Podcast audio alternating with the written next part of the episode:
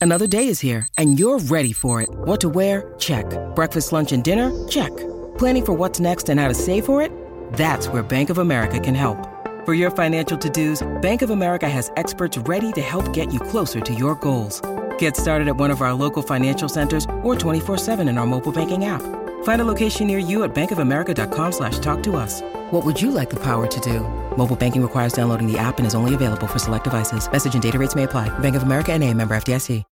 When you need mealtime inspiration, it's worth shopping Kroger, where you'll find over 30,000 mouthwatering choices that excite your inner foodie. And no matter what tasty choice you make, you'll enjoy our everyday low prices, plus extra ways to save, like digital coupons worth over $600 each week. You can also save up to $1 off per gallon at the pump with fuel points. More savings and more inspiring flavors make shopping Kroger worth it every time. Kroger, fresh for everyone. Fuel restrictions apply. Hi, and welcome to Deep Leadership. I'm your host, John Rennie. Well, I hope all is well with you today. It is a cold Saturday morning here in North Carolina, and this episode is brought to you by our sponsor, Jeremy Clevenger Fitness, who we featured on episode 145. Now, if you haven't heard that episode yet, I encourage you to go back and take a listen, especially if you are struggling to get and stay in shape as a busy leader. Well, I hope you're having a great day and I hope you're keeping warm. I have a quick question for you. Do you listen to these episodes on audio or have you tried watching them on video? If you haven't tried watching these videos yet, I encourage you to give it a try. We have a growing following now on YouTube, so head on over there and check it out. And don't forget to subscribe so you don't miss an episode. I have another great show lined up for you today, but before we get started, I just want to remind you to take a look at the leadership books on my website. I've written three leadership books, and I recommend you start with I Have the Watch first. It's filled with 22 short stories that will help you become a leader worth following. It's a quick read, and most people finish it in less than three hours. It's also available on Kindle and Audible, so you can listen in the car or while you're working out.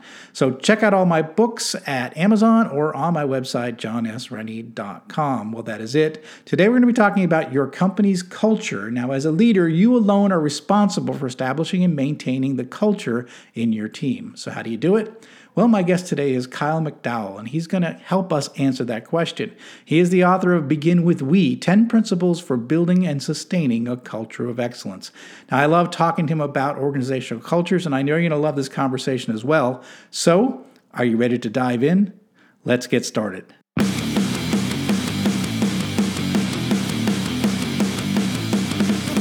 Welcome to Deep Leadership. Leadership is a people business. That's the philosophy of your podcast host, John Rennie. As a former Cold War submarine officer who spent 20 plus years leading businesses in corporate America before starting his own manufacturing business, he knows that leadership matters. Leadership matters. Are you ready for some real world actionable advice from John as well as his expert guests? I'm ready. I'm ready. I'm ready. The show starts right now. Welcome to the Deep Leadership Podcast. Today I'm joined by Kyle McDowell. Kyle is a best selling author, speaker, and leadership coach. He has nearly three decades of experience leading thousands of employees at some of the largest companies in the US. And now he's the author of a new book called Begin with We 10 Principles for Building and Sustaining a Culture of Excellence. And I am excited to have him on the show to talk about what it takes to build a culture of excellence. So, Kyle, welcome to the show. Hey, John, it's great to be here. Thank you for having me. Yeah, thanks for being here. And I'm excited to talk about this. Um, we were talking just before we got started. I wrote a book called All in the Same Boat. You wrote a book called Begin with We. I have a feeling that we're going to agree on a lot of things in this conversation. So I'm looking forward to I it. I sure hope so. I think. Hey, hey, John. Before we get started, tomorrow yeah. is Veterans Day, and I wanted to say thank you for your service, my friend. Oh, thanks, thanks. I, uh, as I mentioned uh, before we started the show, I'm going to take tomorrow off, so I'm going to uh, uh, work from home and uh, take it a little bit easy. So, uh, well deserved, I'm excited about it. It's nice, but thank you for that. Good I appreciate deal. it. Sure. So let's yep. talk about you a little bit, a little bit before we get into the book and, and what you what you wrote about. Tell us about um, some of the great companies you worked for and some of the highlights of your career experiences before you kind of went into this uh, world of of coaching and speaking and writing? Yeah yeah you bet. As you mentioned i've got nearly 30 years inside of corporate america And um, I began that journey back at the very young age of 17. Mm-hmm. I applied to work for a local bank here in Florida. Uh, I was 17 at the time, and I rolled the dice that the interview and a job offer might come after my birthday. Um, because you know, obviously, the legal age uh, I think then was 18. I believe it still is now. Um, and uh, it worked. So I got the offer and accepted a role with a bank, and um, you know, I just found myself taking on bigger and bigger roles with uh, a broader scope and scale. And um, and 30 years later, I um, I've come to the conclusion that I've got more to offer um, based on the lessons and learnings that I attained um, uh, throughout my journey of corporate America. And as you mentioned, I've been with. Um, I was very very fortunate in many ways uh, to work for some really big companies. Uh, three Fortune 10, uh, Bank of America, uh, United Health Group, CVS Health. Um, in nearly every role I ever was fortunate enough to have, um, I always I always felt the emphasis of and on people was my job. Mm. Um, so as a leader, uh, regardless if I was leading uh, five or fifty or uh, fifteen thousand, um, I always knew that there was there was something to be said for the leader who spent an inordinate amount of time focusing on the team and the team's needs. Um, so I was really lucky to have have quite the journey. Um, you know, I won't. I I'm not naive, and I won't. I won't mislead you. It wasn't always fun. I mean, mm. I, I went through some periods of time with some some folks that I would call bosses, not leaders. That, um, but you know, in hindsight, they were just as influential to me as some of the more um, empowering and and the great leaders that I was fortunate enough to be around. Um, they gave me great examples of what not to do. Yeah. Um, but there was a flavor throughout my career that was uh, almost all service oriented. So I've run huge service operations. So my last gig in corporate America before going out on my own and writing the book uh, was with the was with CVS Health, where I had uh, fifteen thousand employees, a two billion dollar budget, uh, forty plus locations, uh, and a very very important mission to to uh, to help uh, patients and, and citizens on their path to better health. Um, ran the world's largest mail order pharmacy for a time. We filled 53 million prescriptions a year. Hmm. Um, so th- there was a service component to every single role that I had, especially the last 10 or 15 years. And uh, in, in nearly every one of those roles, um, probably since uh, year 20 in corporate America, were all kind of a transformation in nature. So I had an opportunity to rewrite um, the culture in each of those organizations, which is where I found a lot of passion. And, and frankly, John, I get so much more satisfaction out of developing great leaders than any KPI I've ever um, achieved. So, you know, I think that's probably the way I would describe the great journey that I've had. I'm a very, very lucky guy, and I'm mm. now trying to kind of transition from from that first chapter into the second chapter of my career, and that's paying back all the great les- uh, lessons that I learned uh, and that was part of the reason for writing the book is to get to get these messages out as wide and as far as I can.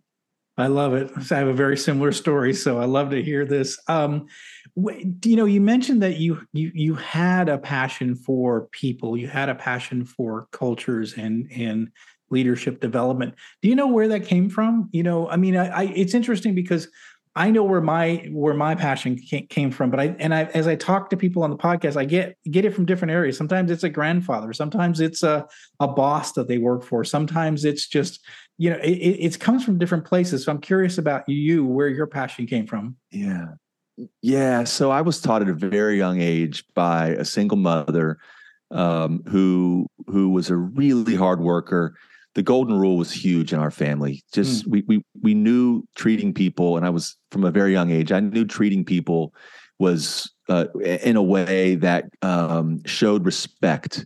Um, was was really something that we were. My sister and I were both. Um, we learned at a very very young age. But I tell you, one of the more formative formative experiences for me was I've I've played, or back in those days, I played football Hmm. And I played I played the quarterback position. And I knew that if I didn't want to end up on my butt every single play, yeah. I had to rally the team around me to do their jobs. And um, and I think thirdly, John, there was a I was raised in a very very middle class family, but I was also um, exposed to um, many many of my friends at that time. I grew up in a very very rural area.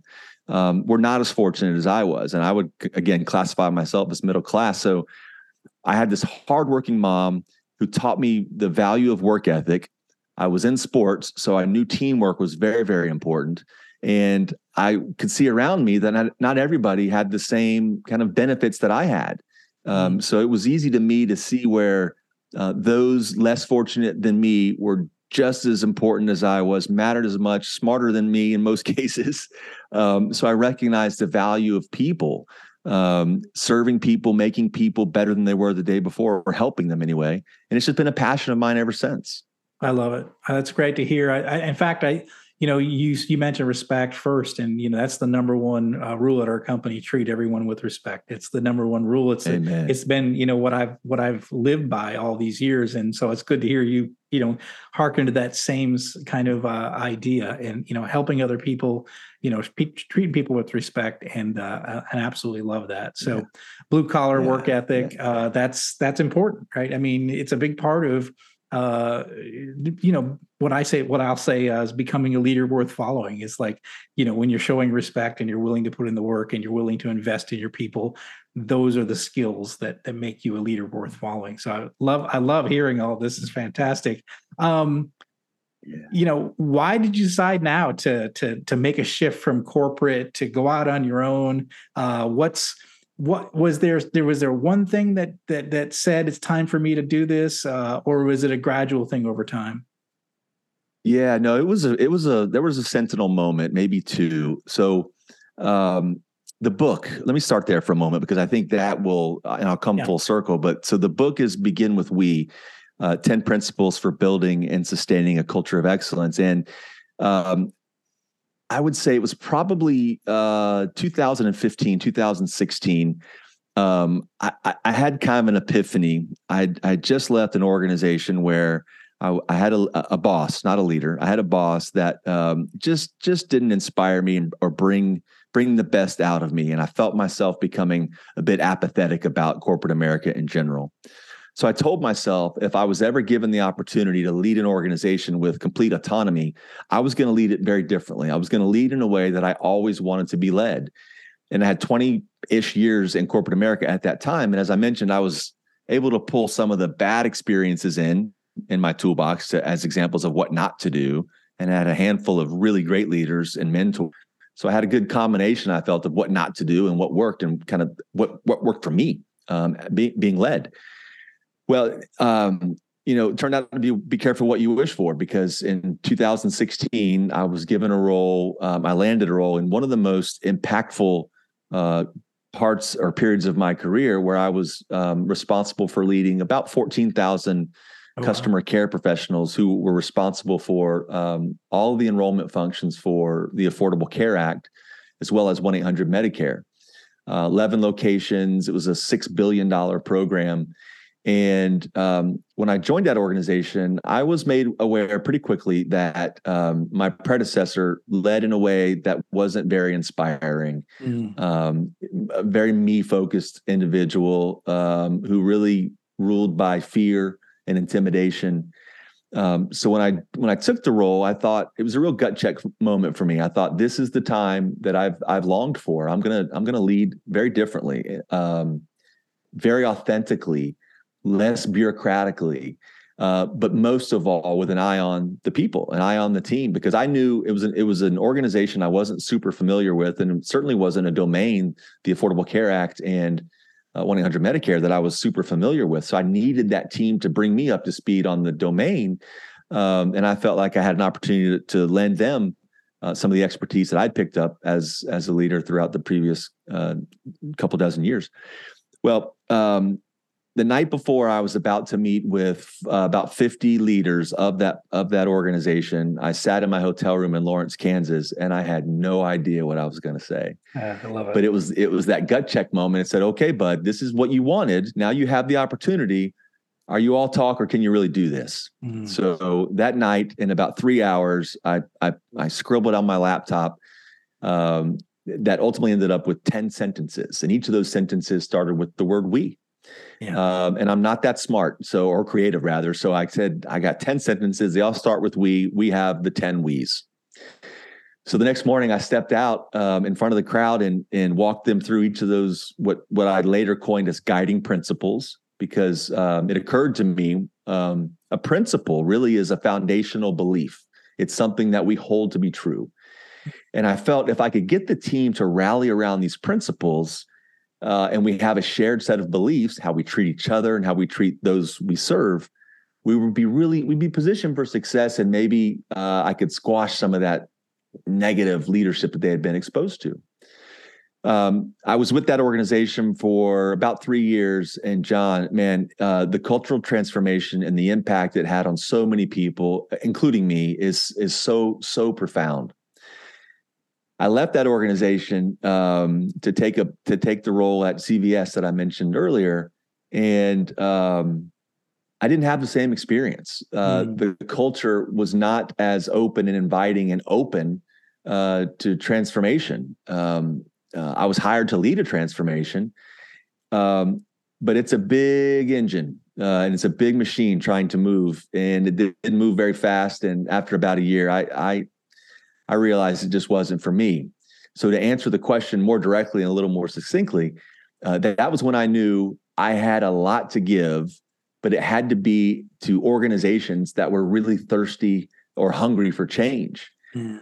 And it wasn't um, it wasn't really my decision, candidly. Um, so when I left CVS, I was in a position where I had to make a choice. I was at a crossroad. Do I go back into corporate America, where I'd had really great success, um, or do I take these principles that have been so powerful for me and so many others and try to, to, to get them out, get them out into the universe and see what happened? Well, um, as I was debating the option to take on a new role, I started to get phone calls from from my direct reports, from colleagues and others uh, throughout the, the, entire course of my career, but most notably the last few years where I rolled out those principles. And they said, Kyle, you you you've talked all along about how important these principles are and we've shown you how much they mean to us. You got to take this more broad. You got to go out and you got to write a book. Yeah. Um, so there were you know i went from this low period where the cvs gig didn't work out the way i had hoped to such inspiration and motivation from people that at that point i could tell they genuinely cared about my next step. And um, they propelled me and compelled me to put the book together so the book was really the first step of just, I thought I'd write the book. I thought I'd sell a few copies, maybe yeah. a couple hundred copies. Um, but man, um, so humbled to share that it's it's become a USA Today bestseller, a Wall Street Journal bestseller. Uh, actually hit um, bestseller status in nine different categories on Amazon.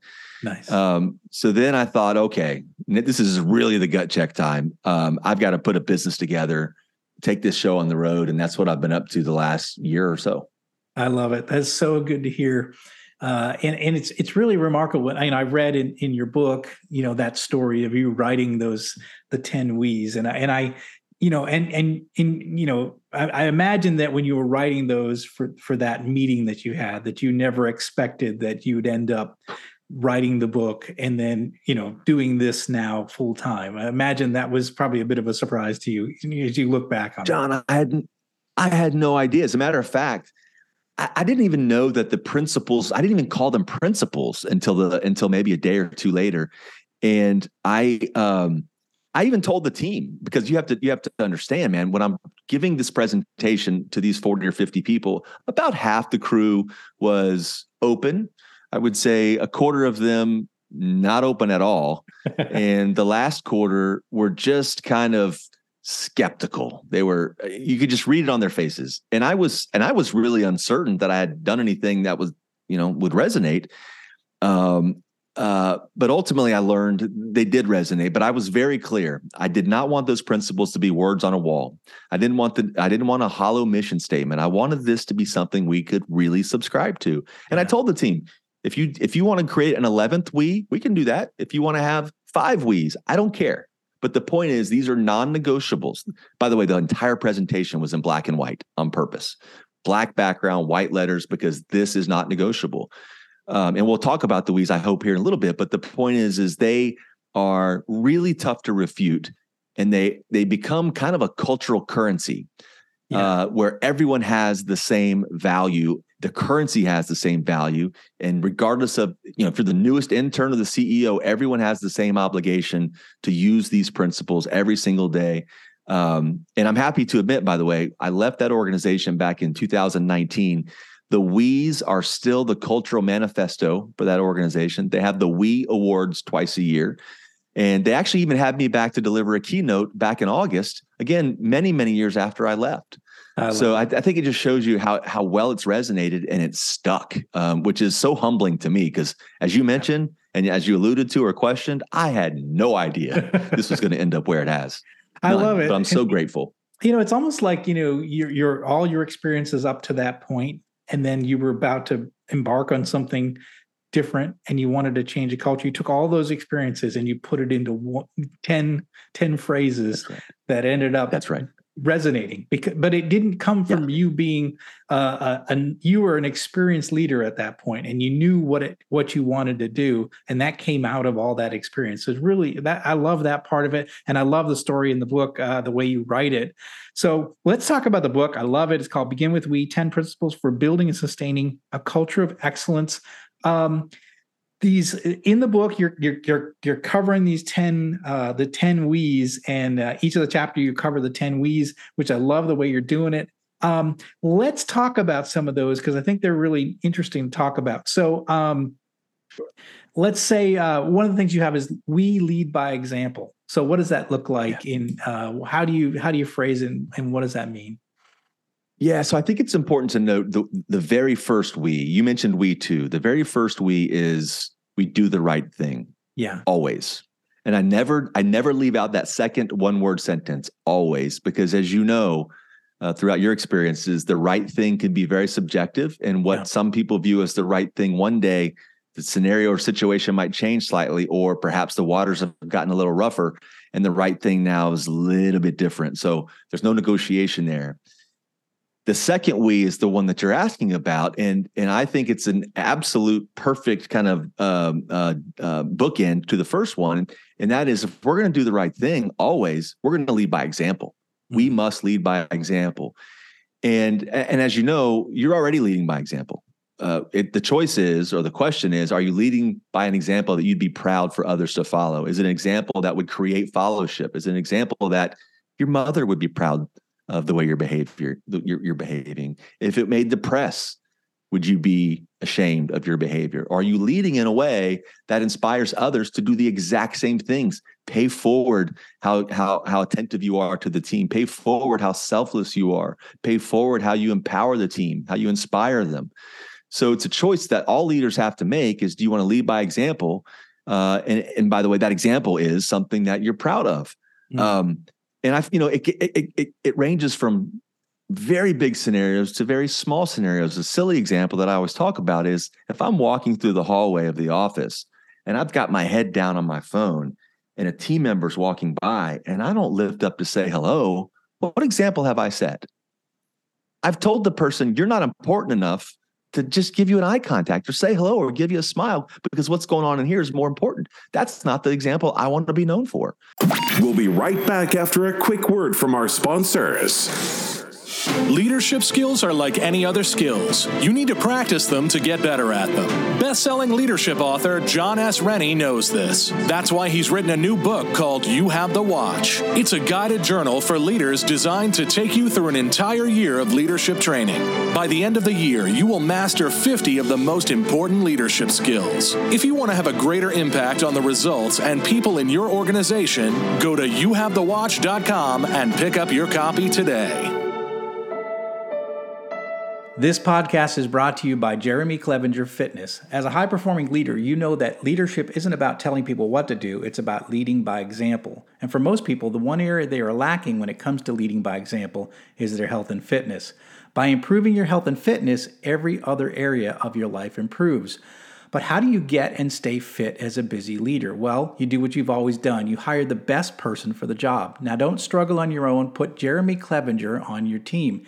Jeremy will work with you to help take your physique, mindset, nutritional habits, and more to the next level with his step by step, all inclusive coaching program. Now, I've worked with Jeremy for the past year and I'm in the best shape of my life. So if you want to step up your game, reach out to Jeremy at jeremyclevengerfitness.com to find out more and get your initial consultation scheduled with him today. This episode is brought to you by the Fraternity of Excellence. The Fraternity of Excellence is an online and real world community for men who are looking to improve in all areas of their lives. The men of FOE are working together to become better husbands, fathers, and leaders at work and in their communities. They live by a simple philosophy as iron sharpens iron, so one man sharpens another. Now, I've been a member for more than three years, and for me, I finally found a brotherhood of men that I was missing from my time in the military. Now, I love being around guys who are dedicated to becoming a better version of themselves. So, if you're interested in becoming a man of excellence as well, go to fraternityofexcellence.com or you can reach out directly to me to learn more. Yeah, I was going to say, I love that you yeah. tell that story because I actually experienced this as, as a as a plant manager one time. I had an employee come to me and say, you know, I just want to let you know that one of your managers, he he, he doesn't really care about us. Uh, you know, every he's always busy. He's got his head down. He doesn't seem to care. And when he told me the name of the, the manager, he's he's the guy that cares cares the most about the employees. But it was just uh, he was one of these guys that was always thinking about his next thing, and so he would keep his head down as he walked through the plant so they wouldn't get interrupted because he was always busy and working on the next project. And so, yeah. but the message he sent as he walked through the shop right. head down was, "You're not important. I don't have time for you. I, I'm working on other things that are more important than you." And and the truth is, he was a guy that really did care, but it was the body language, yeah. and, and and that's that's why I love what you just said. The idea of you're down on your phone, your phone's more important than the person in front of you. Yeah. So I love that. The yeah. just and, and people are watching us as leaders all the time. And just those little things that we do uh, our mannerisms and, and how we react when they when they're nearby they're they're noticing every little thing that we do. You're under a microscope 24 yeah. 7 uh, especially to, in today's world right? Um, everyone's got a cell phone everyone's got a camera. Um, you're always under the microscope. And it and i'm not naive john. It's um, and i don't want to come across pollyannish or you know all unicorns and rainbows um, it it takes work. Um, yeah. It takes work to put on that smile. I have this gut check every time I walk into the office, and I tell myself, I literally this is every day. I literally tell myself, smile. Yeah. Do I feel like smiling every single day that I walk in? Of course I don't. But that example, the way that I behave and how people perceive the energy that I'm giving off yeah. will be replicated. So I would much rather be known for the guy that's always smiling, maybe a little corny at times, than the guy that's always down on his phone with the scowl. And I because I think that gets replicated and replayed over and over more times than we're ever aware of as leaders. Oh yeah, Colin Powell would say that uh, attitude is contagious, and I do truly believe that. So if we're even when we're Absolutely. not, even though we're not feeling it, we need to. We're on stage. You're on stage all the time, and you got to be on stage, and you have to be, you have to be positive. I mean, I think you have to be authentic. You know, you can't be faking it. You know, you have to have authentic reactions to problems and things. But yes. uh, the truth of the matter is, you yes. generally have to be upbeat, positive, and and uh, and, right. and, and and focus on the visions that you're heading heading towards, and not just being dragged down into the problems of the present, but keep everybody focused on the That's vision right. and where we're headed. Yeah, I love that. That's right. And John, use the word such an important part. Yeah. Yeah, no, it's one of my favorites. And you mentioned a word that I really use a lot, and that's authentic, authenticity. Because you know, there's there's there's a difference between smiling and being positive, uh, and being authentic. Um, I I my team knows when I'm disappointed. They know when I'm upset. They know when I'm mad. I don't hide any of those things um, because that would be less than authentic. So um, but but when you're walking through a crowd or you're on stage or you know whatever the environment is, you've got to you've got to um, you, you you must portray um, uh, confidence, but it's also it, it, needs to be authentic confidence. So when I don't know the answer, I say I don't know. Yeah. Uh, let me get back to you, or let me look into that for you. I don't. I rarely have all the answers, and that's why you you know you try to find and hire people that are smarter than you, know more about the work than you do, and then it's my job just to remove the barriers to allow them to be great. I love it. such a such powerful words. I don't even want to add anything to it. It's just so perfect. so one of the things you have in there, you say uh, we pick each other up. I love this. What does that mean? Yeah. So again, I think the uh, preceding we is really important to to give you some context before we go to that one, and that's we own our mistakes. So we five is we own our mistakes. I yep. think it's really important to create an environment where uh, the team is comfortable enough to say, I blew it. They're comfortable yeah. enough to raise their hand and say, I need help. They're comfortable enough to say, you know, I've got some stuff going outside of work and it's probably impacting my work product, but boss or leader, I, I need your help. So if we expect people to raise their hand when they make a mistake and, and call for help, then we must be in a position to pick them up. Uh, mm-hmm. So, and that's we six, we pick each other up. And there are two components to that, John, that I'm really adamant about. And the first is the obvious one, and that's when someone's stumbling or they've erred.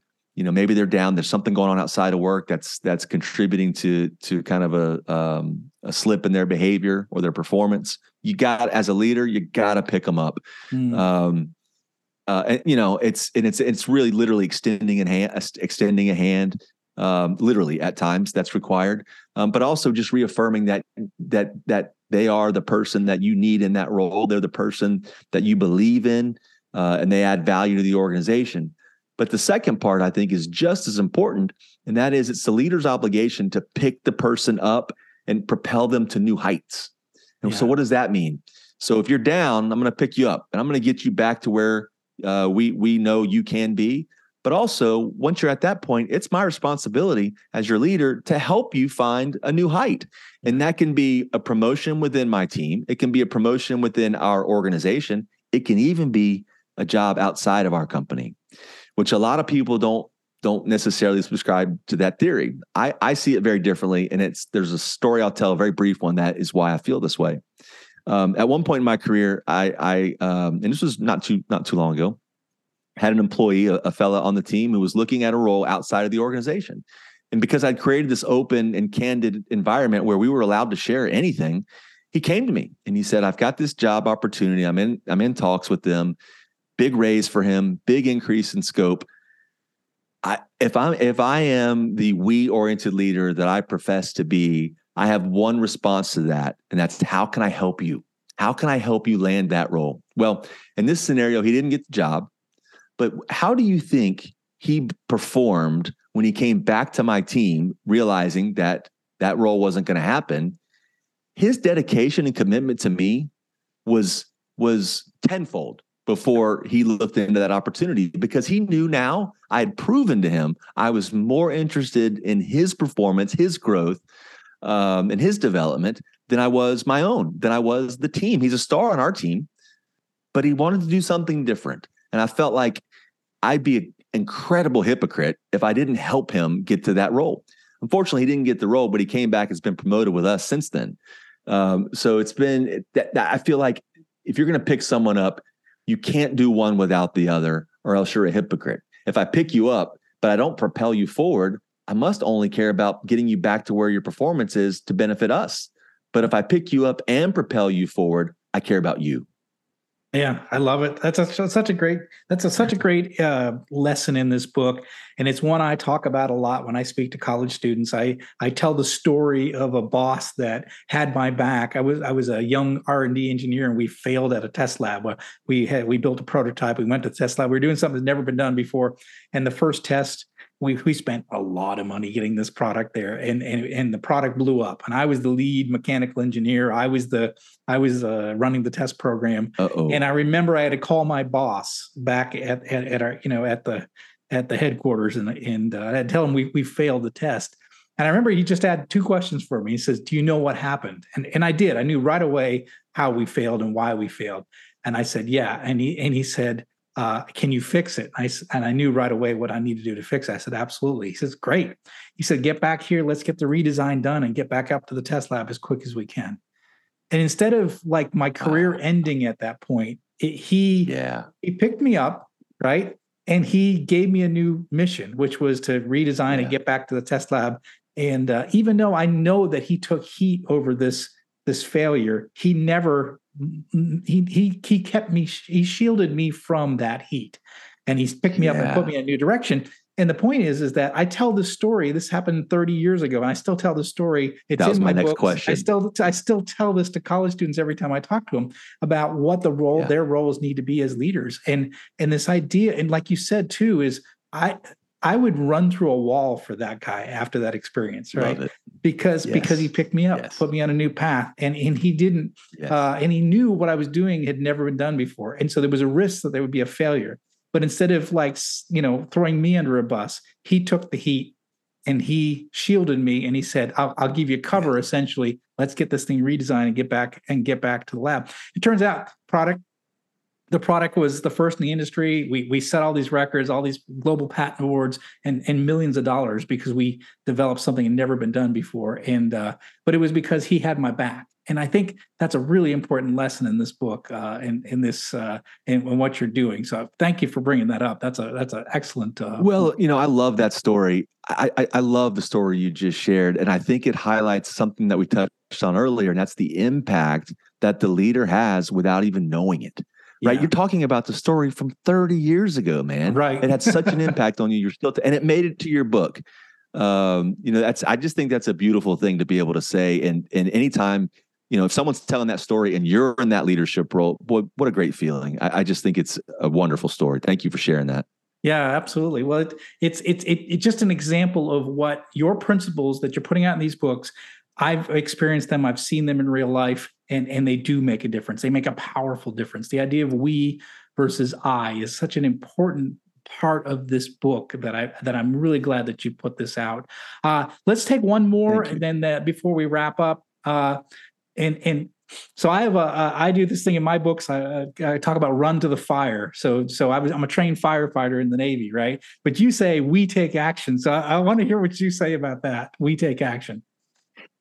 Yeah, man. So um, we take action. The spirit behind we take action is, you know, there's this there's this malaise inside a lot of organizations, especially really big ones that that um, really smart people see problems but don't do anything about it because if they stumble, if they fail, they're going to get smacked around. Yep. There's going to be retribution. There's going to be, you know, like you, like the scenario you just described right? If you fail, if you make a mistake, you're going to get fired. So Yeah. why should I put my neck out? Why should I try something different? Why should I take action? Because there's no incentive for me to do that. The, the biggest companies in, in the world, at least the ones that I've been associated with, they are littered with people that do a great job keeping their head down, don't rock the boat, and continue to perpetuate the status quo. But I, I, I'll tell you, in a culture of excellence, if you really want to deliver a great product or service, if you want to have a team that's really committed to that great product or service, you've got to give them the opportunity to take action. And said very, very simply, if you see something, do something. You know, in the business that I've been in, uh, I've done a lot of work in the call center space, and I've seen this scenario that I'm about to share countless times.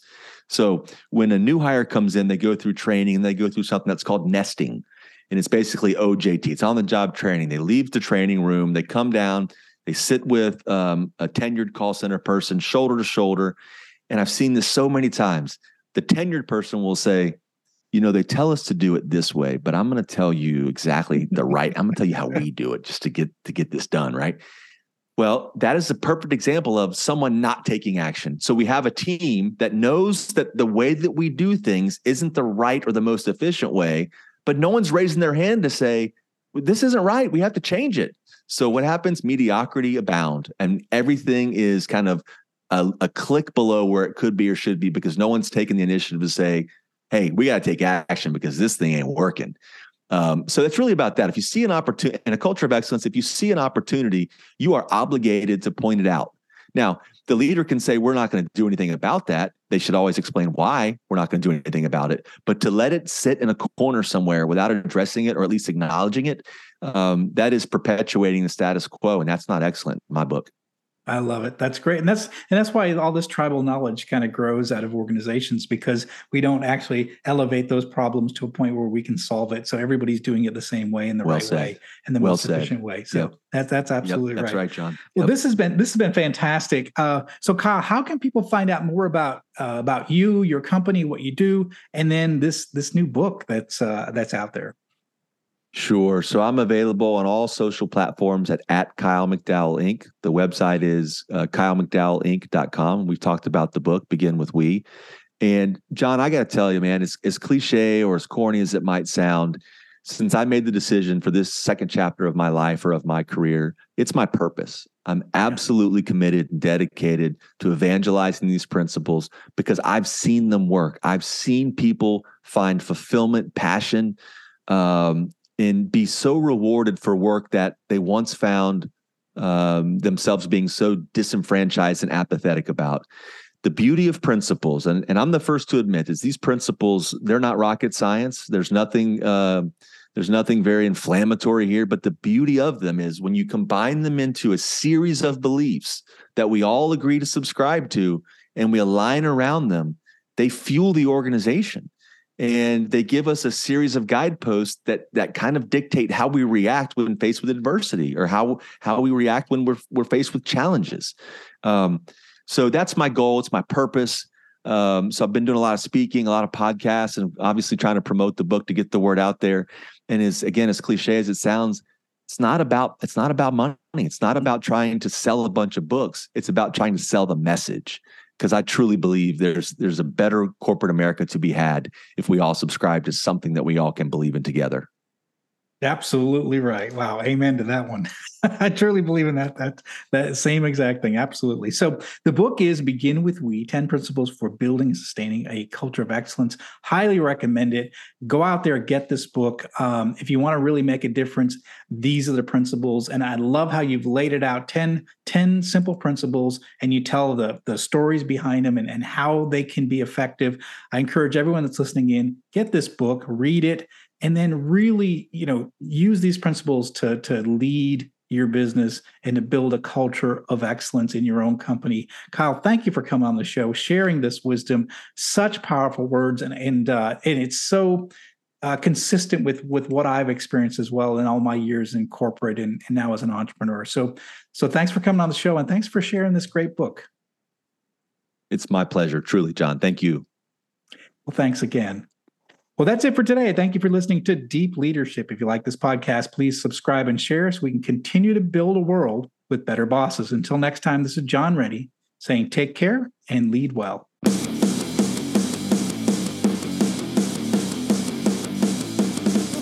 Thank you for listening to Deep Leadership. Thank you. Thank you.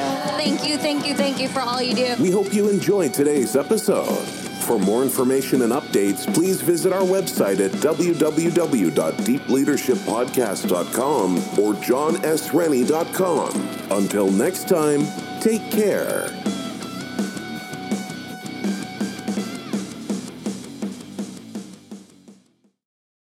Welcome to Ringside with Ray and Prince. My name is Ray Leonard Jr. Oh, is that the set? No, that's just my dad. My name is Prince Daniels Jr. Daniels again with a big home touchdown. On this show, we come to humanize athletes, entertainers, business executives. We're going to see what makes them tick. Tuesdays, 10 a.m. Pacific time on Spotify, Apple, Amazon, and wherever you get your podcasts. We'll see you there. Peace and power. Electricast. Electricast. Welcome to the Candle Power Hour. Come with us backstage behind the scenes of show business spanning over four decades and bringing you the experiences that can only be told by the people who were there. Our guests are from the A list, the F list, and everyone in between. Get set for some of the most insane, hilarious, and inspiring stories you will ever hear. I'm Mercury. And I'm Diego, your host for the, the Candle, Candle, Power, Power Hour. Hour.